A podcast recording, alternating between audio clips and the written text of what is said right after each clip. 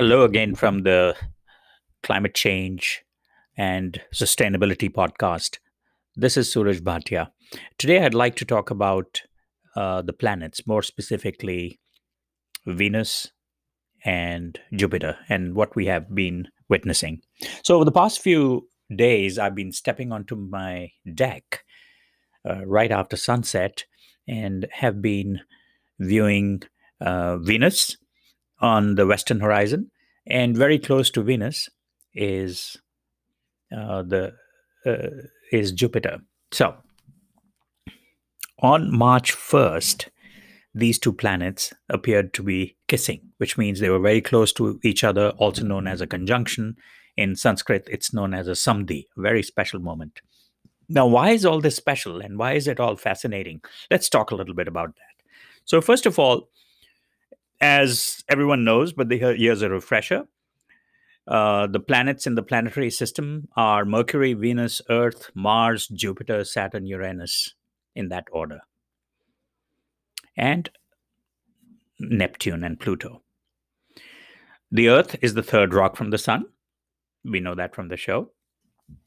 But uh, most importantly, uh, you've got two planets between the Earth and the sun, which is Mercury and Venus, and the rest of them are on the other side.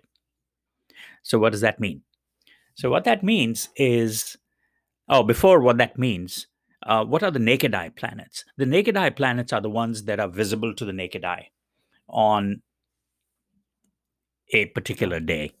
And typically, these are Venus, Mars, Jupiter, and Saturn, and to a certain extent, Mercury and Uranus. So, with these naked eye planets, they have a certain order. Most of them rotate around the sun in a certain order, and Venus in the opposite uh, direction. But here's the thing. Because Mercury and Venus are between the Earth and the sun, these can be seen or rise and set during the day. On the other hand, Mars, Jupiter, Saturn, these will rise and set during the night because on, they're on the dark side from the sun. So when the sun sets is when, you know, these are visible. So almost by definition, it's very hard to see Venus, Venus and Mercury. Typically, you can see them, well, during the day, obviously, it's impossible to see because the, the sky is bright and the sun is shining. But on right around dawn or right around dusk, depending on the day and time of the year, you can see Venus. It's a special sight because Venus is the brightest planet. It's hanging there in the sky like a solitaire diamond. And the next brightest is Jupiter, which, because it's so large, so much larger than the sun, is uh, uh, shines brightly. And then, of course, Mars is red, and Saturn can be, you know, you can see the rings around Saturn with a telescope and so on. Uh, distances uh, in kilometers, the Earth is about one hundred fifty million miles. Jupiter is about seven hundred seventy-five million miles.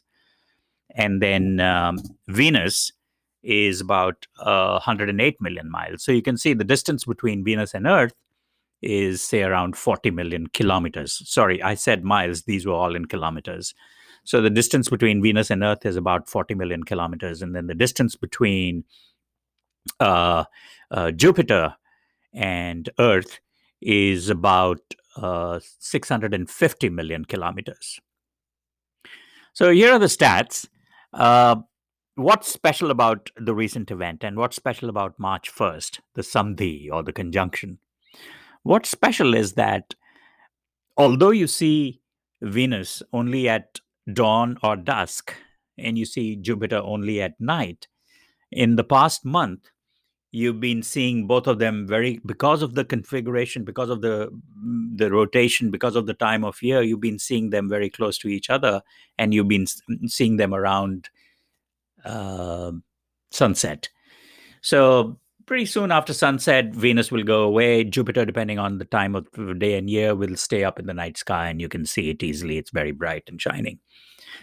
Uh, So that uh, conjunction or samdhi happens very infrequently, and it's a special sight to behold. So if there's still time, you can go out and see it. Uh, what I'd also like to mention is that all this gives us the realization that we might think that we are the center of the universe. We are not. We might think there's life on Earth and therefore we are special, but we are not.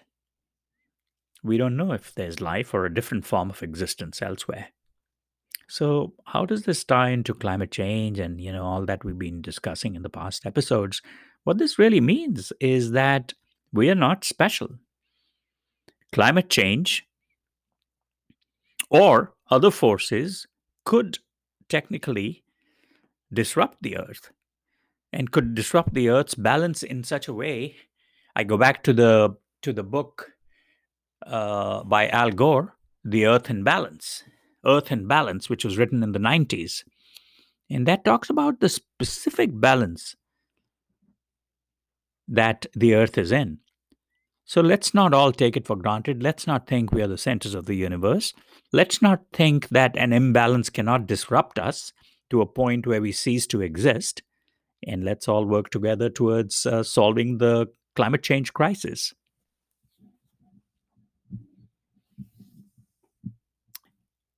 Until next time, keep looking at the skies and look at the fascinating views of the naked eye planets. And until we meet again, thank you and namaste.